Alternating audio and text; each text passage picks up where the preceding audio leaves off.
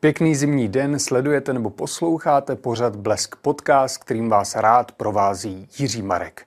Budu moc vděčný, pokud odkliknete ve svých podcastových aplikacích odebírat a určitě se nebudu zlobit, pokud nás ohodnotíte nebo okomentujete. Dnes jsem záměrně ten úvod natáhl, protože můj host celou dobu zadržuje dech a myslím si, že mu to nečiní žádné velké obtíže a moc si toho vážím, že přišel rekordman a freediver David Vencel. Teď můžete vydechnout. Dobře. Dobrý den. Já moc děkuji, že jste přišel, že jste kývil na tento bláznivý nápad. Já možná ještě řeknu, eh, my trénujeme, a protože já jsem sem přijel z Teplic, tak eh, vždycky, když projíždíme tunely, tak eh, zadržujeme dech, takže já mám dneska už jako natrénováno. Takže kolikrát jste zadržoval? no, mezi Teplicema a, a, a Prahou jsou jenom dva takový krátký tunely, ale, ale vždycky to s dcerou děláme, mm-hmm. když jedeme autem, tak zadržujeme dech. Takže když jedete k moři, tak pak je to jako pekelný. No, když projíždíme uh, rakouský, švýcarský Alpy, tak tam je to, tam je to mnohem náročnější a, a hrozí, hrozí uh, Hrozí tam, nějaký kolaps za... Hrozí, no, tak samozřejmě tam musíme dbát na bezpečnost hlavně. Mm-hmm. A na jak dlouho teda dokážete zadržet dech? Uh, můj rekord je něco přes 8 minut. Mm-hmm.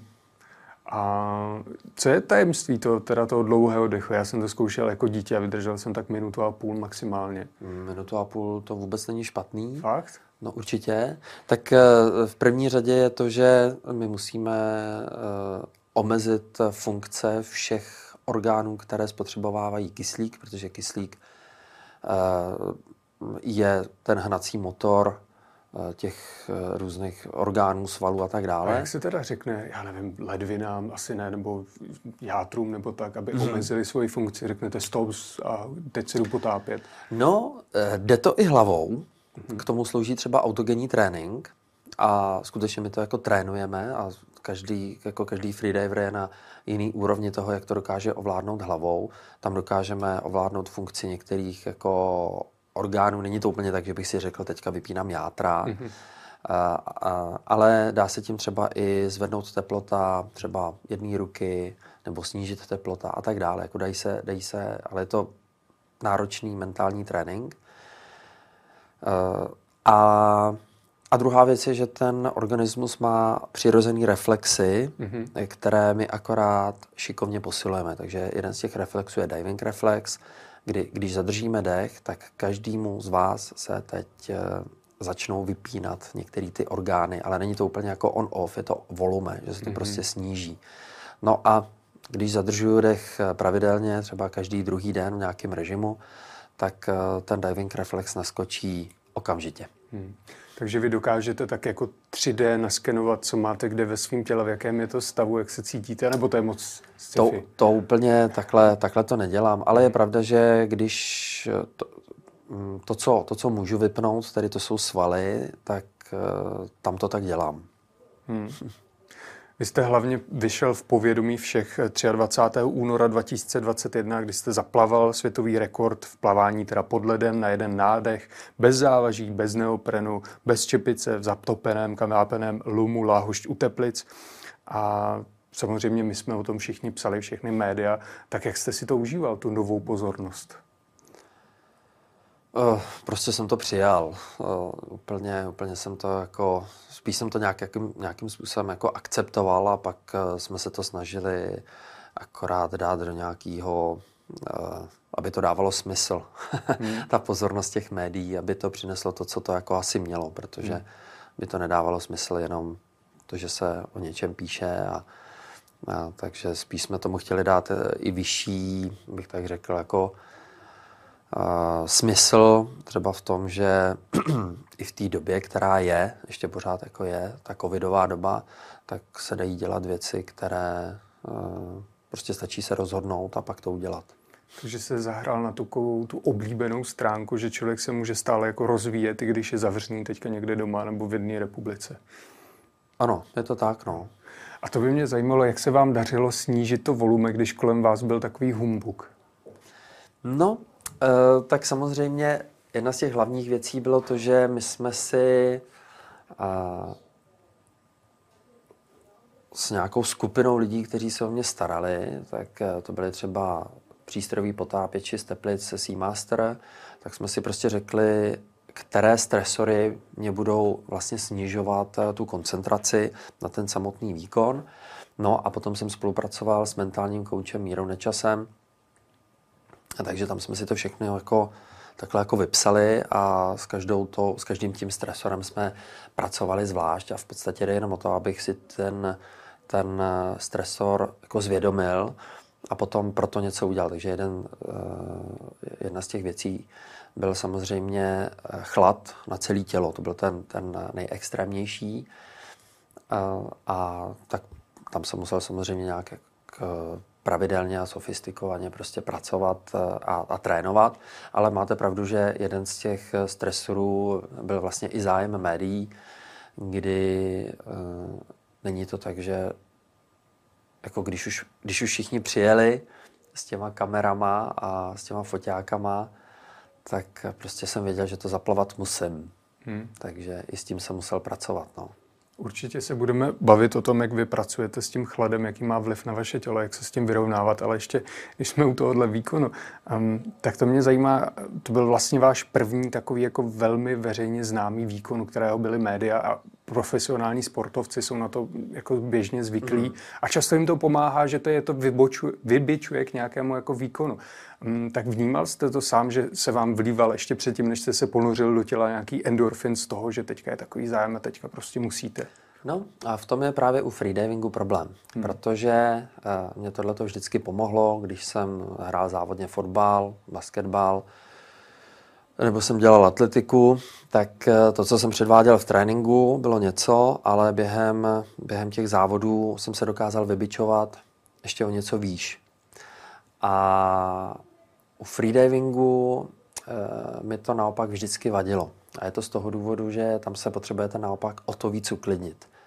A o to víc klidnit a o to, být, o to víc být eh, jenom sami a nevnímat to okolí. Hmm. Takže to, co jsem zase naopak předváděl při freedivingu eh, v tréninku, tak jsem pak nedokázal prodat jednoznačně eh, v závodech. A to bylo proto, že vás to jako rozptilovalo? Uh, ano, protože, protože vlastně u 99% sportů je um, užitečný, když se vám uh, vyplaví uh, adrenalin, a jste potom výkonnější. Dokonce se s tím i jako pracuje, třeba před samotným startem, že se uměle nějak jako vyvolává. Teďka mám na mysli třeba hlasitá hudba, nemyslím, mm-hmm. nemyslím doping, ale třeba hlasitou hudbu si pustíte a to vás jako Určitě nabudí. U 100 metrů je to nutno skoro. Tak, nebo, nebo to vidíte třeba u spěračů, nebo mm. tak, jo, že, že uh, si prostě pustí hlasitou hudbu, aby je to vybičovalo, nebo u, u fighterů a tak dále. Ale u toho freedivingu je to přesně obráceně, že jakýkoliv adrenalin zbytečně zvyšuje tepovou frekvenci, zvyšuje právě aktivitu toho metabolismu a toho těla. Takže tam je to potřeba všechno jako snížit. Hmm. Takže jste částečně i jogín, musíte jako meditovat? Eh, ano, nějakým způsobem mám, mám tam, nebo používám některé techniky, techniky meditace, ale meditace je jako velmi široký, velmi široký pojem, takže eh, i lidé, kteří nevědí o tom, že meditují, tak jako běžně meditují. Například, když, eh, jak se říká, koukáš do blba, tak to je v podstatě jistý druh meditace. Hmm. Takže, takže ano. To vysvětluje i jednu věc, co jste říkal v rozhovoru předtím, eh, že byste byl schopný uplavat i 100 metrů, ale že to nechcete rvát prostě na sílu mm, a že tady ten rekord těch 80 metrů vydrží i dalších 30 let. Pořád si zatím stojíte, že to vydrží 30 let? No, asi stojím, ale ono je to takový jako složitější. Eh, jedna věc je ta, že já jsem to nechtěl rvát na sílu z toho důvodu, že eh, celý ten pokus je, a teď to jako prostě otevřeně řeknu, je finančně náročný. Mm. A věděl jsem, že v případě, že nepůjdu na jistotu a budu riskovat a nepovede se to, tak eh, je možný, že už jako v budoucnu nedostanu druhou příležitost. Mm-hmm. Například nepřijede tolik novinářů a, a, a tolik eh, televizních štábů. Prostě uh, Vencel to zase nezaplave, tak prostě nepřijedeme.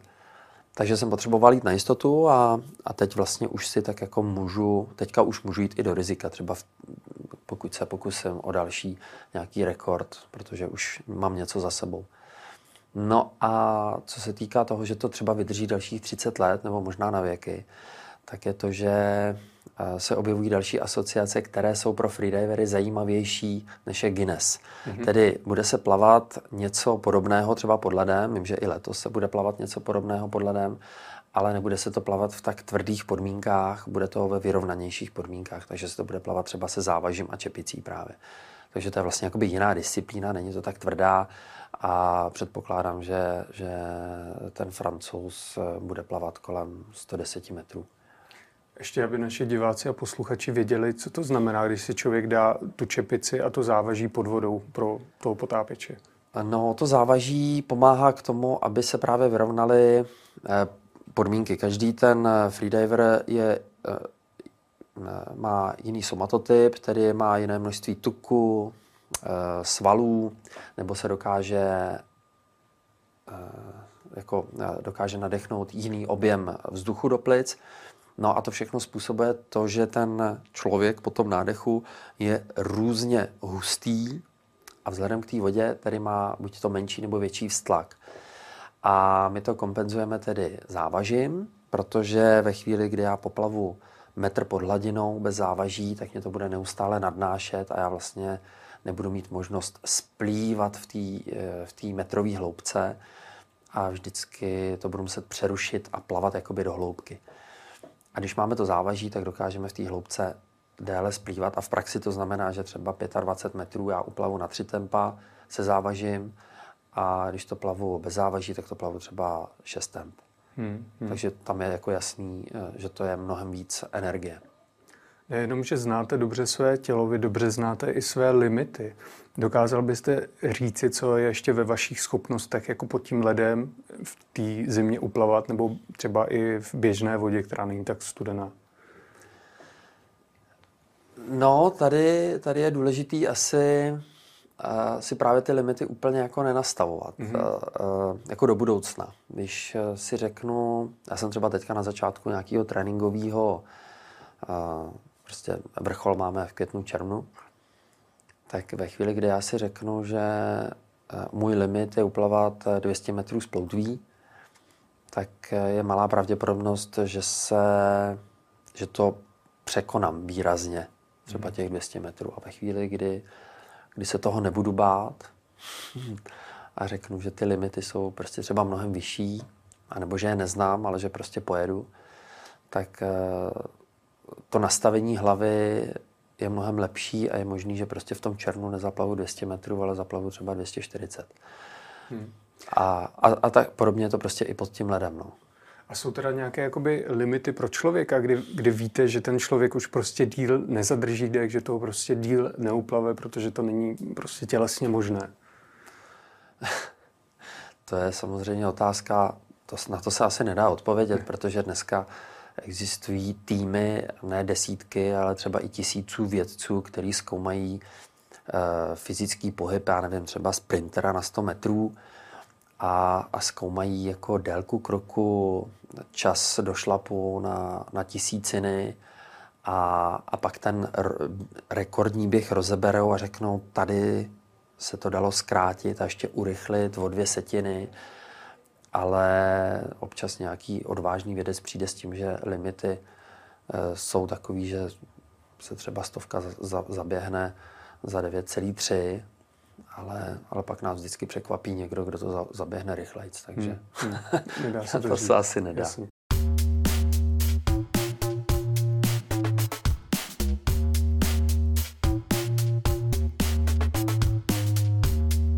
Toho, co já jsem vyrozuměl, že si to děláte dost jako po svým, že si hledáte ty metody, to, co vám nejvíc vyhovuje, děláte tak trošku jako poloprofesionálně, ne, neuražte se, ale třeba co za, kolegové v zahraničí mají jakoby lepší ten servis, mají nějaký tým, který se o ně stará a tak? No ano, my jsme, my jsme v České republice amatéři, takže uh, máme nějakou podporu od, uh, od Svazu potápěčů, ale mnohdy to prostě děláme ve svém volném čase a děláme to jaksi ze svých vlastních, finanč, jako vlastních hmm. finančních prostředků. A nebo teda si seženeme sami nějakého sponzora, někdo, kdo nám s tím pomůže. Ale je pravda, že třeba Rusové, Francouzi, Italové a, a některé ty národy tady, tak prostě jsou to profíci a, a jsou podporovaný jako plně, třeba státem. Takže my pak, když s nimi jedeme na závody, tak samozřejmě jsme, jsme v nevýhodě. Není to úplně tak, že bych hledal své vlastní nějaké jako metody, ale je pravda, že oslovuju odborníky, respektive trenéry jako z celého světa a hmm. nějaký čas mě třeba vedou eh, k lepším výkonům. Hmm. A měl by být podle vás freediving na zimních olympijských hrách? no, kdyby byl na zimních olympijských hrách, tak by nás tam bylo asi pět, mm-hmm. protože samozřejmě eh, těch freediverů, kteří jsou mnohem lepší než já, je jako celá řada, ale jednoduše by prostě nechtěli jít do ledové vody. takže takže samozřejmě teďka byl třeba pokus, nebo snažili jsme se, aby se uh, freediving dostal na letní olympijské hry v Paříži a to se nepovedlo. A proč se to nepovedlo? Jaký byly argumenty proti? My jsme tam byli snad v balíčku s, break, s breakdancem nebo s čím. Mám pocit, že breakdance se dostal jako před nás, ale samozřejmě to je složitá jako administrativa, kdy musíme mít dostatečnou základnu po celém světě, musíme mít dostatečné množství jako svazů v jednotlivých zemích. No a mám pocit, že tam byly třeba, byly tam ve hře pouze hloubkové disciplíny, protože nebylo dost bazénů, prostě těch eh, bazénových disciplín, mm-hmm. včetně vodního póla a, a skoků do vody a tak dále je prostě tolik, že mm-hmm. my už jsme se tam nevešli. Já si to určitě neodpustím, takovou klasickou všetečnou novinářskou otázku. Co chystáte nového? Máte v kurzoru nějaký nový rekord, co chcete překonat? No, něco, něco máme v hlavě. E, diskutovali jsme to a moje představa je, že bych se chtěl pokusit potopit e, tedy opět bez neoprenu e, do 50 metrů hloubky pod led, hmm. což ještě nikdo nedělal v neoprenu už, už se o to pokoušeli, respektive tam jsou nějaký světový rekordy kolem 80 metrů a já bych to chtěl zkusit bez neoprenu. Tak teda klobouk dolů, všichni, kteří sledují seriál 90, tak ví, jak je složité se potápět do hloubek, že musí opravdu ti eh, potápěči vždycky čekat pár minut, ale jak to teda člověk zvládne bez neoprenu, bez čehokoliv takhle hluboko? Eh, my nemusíme čekat, my, protože dýcháme ten vzduch, který je nahoře, eh, tam se nadechneme a jdeme si dolů nahoru. Ty lidé, které, nebo přístrojoví potápěči, ty musí mít ty dekompresní přestávky, protože dýchají vzduch pod tlakem v hloubce. A jinak si myslím, že těch 50 metrů do hloubky by mělo být v mnoha ohledech jednodušší než těch 80 metrů z díry do díry.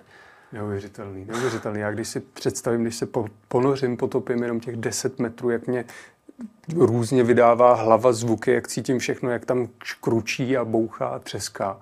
Tak 50 metrů. Kam jste teda nejhlouběji teďka doplaval a co jste cítil? Já jsem byl v 84 metrech na nádech a Uh, takhle, jako když, když umíte vyrovnat do těch deseti metrů, tak pak už se ta technika příliš nemění. Hmm. Takže do nějakých 50 právě metrů ta technika je stále stejná, pak používáme další techniky, jak se dostat ještě do, eh, do větších hloubek, protože se dostávají plíce do podtlaku. Takže tam musíme ještě pracovat s tím a musíme být správně vystrečovaný a, a protažený, aby jsme se neublížili. A musíte taky pomalu se vynořovat? Jako... Ne, ne, ne, ne. Je teda pravda, že někde se diskutuje o tom, a já jsem pak dál jako potom nepátral, že při záchranných akcích, když toho potápěče táhnete nahoru opravdu velkou rychlostí, tak může dojít k nějakému problému, ale to jsou, to jsou nějaký něco přes dva metry za vteřinu, a, což my se vynořujeme přibližně metr za vteřinu a dvojnásobné rychlosti nejsme schopni hmm. plně dosáhnout. Já si nedokážu představit, co opravdu dělá vaše hlava, poněvadž když jste začínal, nebo když jste mluvil o tom, že jste si musel zvykat tu hlavu na potápění v ledové vodě, že to opravdu jako bolí, tak jsem si říkal, jak to asi bolí. A teďka, teďka ještě to je horší při těch 50 metrech, ta představa pro mě. Ne, tak do těch, tam by to jako nemělo bolet, tam by to nemělo bolet. Eh, za prvé, protože bych to plaval právě taky pod jinou, jinou asociací, tak bych to plaval s čepicí. Mm-hmm. A No, um, jako, já nevím, to se asi nedá popsat, jako jak to bolí. Prostě to bolí, ale, ale, ale eh, to je to, co třeba já říkám lidem na workshopech, uh, otužování, když oni za mnou přijdou a řeknou, hele, ale mě tohle to strašně bolí, tak uh, jedna zase, protože hodně pracujeme jako s mindsetem při tom otužování, tak uh, ve skutečnosti ta bolest nevzniká tam, kde to bolí. Když mě bolí ruka, tak ta bolest nevznikla v ruce. Tady jsou pouze nějaké receptory, které dají informaci mozku a to je vlastně e, zpětná vazba toho, vyndej tu ruku třeba z té studené vody. Ale ve chvíli, kdy my si to v hlavě nastavíme, že ta bolest je v pořádku, možná to zní tak jako zvláštně, ale skutečně to tak je. Ve chvíli, kdy si řeknete, že ta bolest je v pořádku a a já jsem rád, že tu informaci jsem dostal, tak najednou zjistíte, že ta bolest není tak silná. A ve chvíli, kdy budete říkat, ty to je strašný, to je strašný, to je strašný, tak uh, si to akorát posilujete a je to o to horší. Hmm. A to platí teda jako úplně ve všem, to není jenom při otužování, to platí úplně ve všem.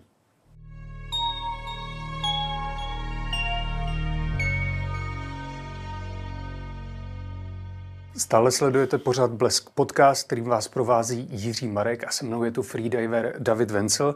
A teď se budeme bavit asi o tom, co vás také hodně zajímá, to je otužování, protože David Vencel má bohaté zkušenosti s tím, jak a proč a proč třeba ne lézt do studené vody. Mě třeba maminka vždycky varovala, když jsem chodil ven jako s tou mokrou hlavou, že budu mít zánět mozkových blán, což je teda nesmysl teďka, ale vím, že můžu být nachlazený. Tak co vy? Byl jste někdy nachlazený, když jste vylezl z vody, nebo naopak máte dobrou tu fyzičku, to zdraví? Jo, občas se mě někdo ptá, jestli mi bývá někdy zima. Bývá mi někdy zima a občas jsem i eh, jaksi Nemocný. že na mě něco leze, mm-hmm. takhle bych to spíš řekl. Já nepamatuju si, že bych byl vysloveně jako nemocný, ale, ale třeba na začátku prosince jsem byl tři dny na čundru a, a spal jsem ve stanu, tak pak jsem byl natolik jako oslabený, že mi, že, mi, e, že jsem jedno odpoledne byl unavený mm-hmm. a cítil jsem, že mám zvýšenou, zvýšenou teplotu. A ne, každopádně to otužování je jeden z těch jako hlavních benefitů a to, co se teďka hodně uh, jako skloňuje, tak to je samozřejmě imunita. Tak uh, není to úplně tak, že otužování je všespásný, když se budeme otužovat, tak uh, na nás nic uh, neskočí, mm-hmm. ale skutečně ta pravděpodobnost, že budeme nemocní, je výrazně nižší a zároveň ta nemoc proběhne rychleji a méně, méně silně. Hmm. Pane Vencel, možná s tím také souvisí, že vypadáte hrozně mladě. Na to, že je vám 39, tak když jste přicházel, tak já si říkal, co to je za mladíka, že můj vrstevník a ono ne. No, to já vám řeknu trik. Já neslavím narozeniny.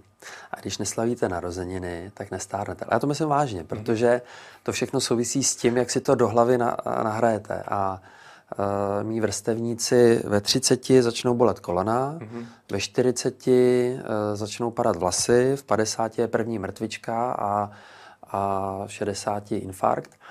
No a, a já o tom nevím. Takže to není tím, že byste se jako potápěl do studené vody? Ne, tak samozřejmě já hodně dbám na zdravý životní styl, to znamená, není to jenom o tom, že se otužuju, ale odmala sportuji, odmala uh, zdravě jím, mm-hmm. snažím se o to, takže těch pilířů toho zdraví je tam víc a, a možná to bude ono. Ještě teda drobná odbočka, neuražte se, není to tady pozdě v těch 39 na lámání světových rekordů? No co myslíte vy? Já myslím, Zlomil že jsem ho? no zlomil, doufám, no, že ještě tak, pár zlomíte, tak, ale kdybyste tak není pozdě. atlet, tak eh, by to přece bylo úplně jako jiné.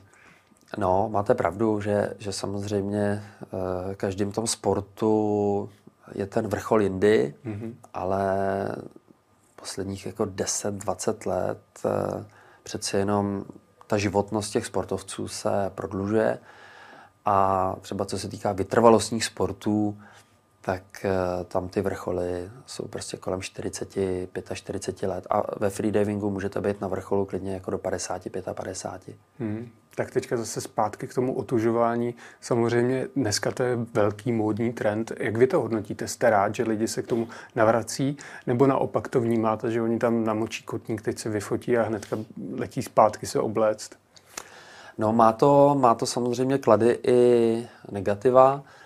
Tedy jako super je to, že lidi se nějakým způsobem probrali a, a možná mnozí lidé, kteří přemýšleli roky, jestli mají začít chodit do posilovny nebo začít běhat nebo plavat, tak si řekli právě v té době, kdy se nesmělo nic, tak ani zpívat vlastně, tak, tak, tak si řekli teď, teď eh, se začnu namáčet do té studené a ledové vody. No a, a pak to vnímám tak, že ten boom je skvělý. A lidem se to jakoby otevřelo v tom, že když se otužují všichni, tak já to taky přežiju. A zjistili, že to skutečně přežiju, protože zdravý lidský organismus by měl minutu, dvě zvládnout úplně bez problémů, v pohodě, zdravý, bez toho nachlazení. Mm-hmm. Ale mám dojem, že třeba tento rok se objevilo pár lidí, kteří už do té vody lezou bez eh, toho zdravého respektu. Že, protože se otuží všichni, všude to vidí na těch sociálních sítích, tak tam prostě vlítnou a pak hlásej můj pátý ponor a jsem tam 10 minut a už, už to jde jako daleko. To je jako kdybyste prostě začali běhat a, a do měsíce jste běželi maraton. Mm-hmm. A, tak to ten organismus prostě nějakým způsobem, je to prostě pro něj příliš náročný. Hmm. Takže ten boom souvisí i s tím, že někteří lidé riskují. No. Vy také pořádáte workshopy a různé kurzy, v nichž už teda neučíte asi úplné základy, ale spíš takové složitější věci. Tak kdybyste mohl říct, co je třeba už složitější na to, co člověk v tom otužování může ovládnout? No já řeknu, že ty workshopy jsou jak pro úplné začátečníky, hmm. tak ale i pro pokročilé, protože eh, pokud budeme mluvit jenom o otužování, ať už o fyziologii, nastavení hlavy, nebo co dělat před, po nebo během, tak o tom klidně můžeme mluvit eh, dva, tři dny. Mm-hmm. Těch otázek, jako kam se to dá posunout, je celá řada. Plavat, neplavat a tak dále. Otužovat se vzduchem nebo ve vodě. A takže já se to vždycky snažím v té skupině přizpůsobit eh, každému a jde to velmi dobře. Ale určitě to, o čem mluvíme, je právě té nastavení hlavy. Právě to, jestli já ten vstup do té ledové vody budu vnímat eh, jako něco nepříjemného, něco, co je spojené uh, s bolestí, anebo jestli si to v hlavě přenastavím a vlastně ten praktický efekt potom, po tom workshopu je ten, že ti lidé mi řekli, hele, já jsem tam byl 20, 30, 40 vteřin a celou dobu to bylo strašně nepříjemné. Mm-hmm. A potom my na konci toho kurzu jdeme do té vody, vstoupíme do ní a ty lidé říkají, já jsem tam byl tři minuty. A bylo to úplně v pohodě, uteklo to tak jako příjemně, rychle a já myslel, že bych tady mohl být uh, prostě ještě další minutu, dvě. Hmm. Tedy, a je to jenom čistě nastavení té hlavy, čemu dáváme pozornost. Jaký je teda podle vás nejlepší a nejosvědčenější způsob, jak začínat teda s utužováním? Mm-hmm. tak eh, my jsme napsali knihu s Petrem Bílkem, která se jmenuje Začni teď, protože mm-hmm. ve chvíli, kdy vy se rozhodnete, chci se otužovat, tak eh, ta první otázka k tomu je, a kdy mám vlastně začít? Takže uh, nejdůležitější je samozřejmě bezpečnost. A to souvisí s tím, kdy mám začít, protože lidé si myslí, aby to bylo bezpečné, tak bych se měl teďka třeba půl roku sprchovat studenou vodou. A v případě, že mám nastavenou hlavu, tak můžu do té vody vstoupit hned, bude to zdravý, ale určitě doporučuji, aby šel třeba do té vody e, někdo se mnou. Mm-hmm. Um, no, asi takhle. Takhle, to bude asi to jako nejefektivnější, aby klidně, klidně jděte do té vody hned, ale zjistěte si prostě informace, které jsou uh, prostě dneska samozřejmě na internetu získáte mnoho informací, které nejsou ty správné a je potřeba to nějakým způsobem jako selektovat. No právě. A hmm. proto je lepší jít s nějakým profíkem poprvé. Jít s nějakým profíkem, anebo s nějakým zkušeným kamarádem.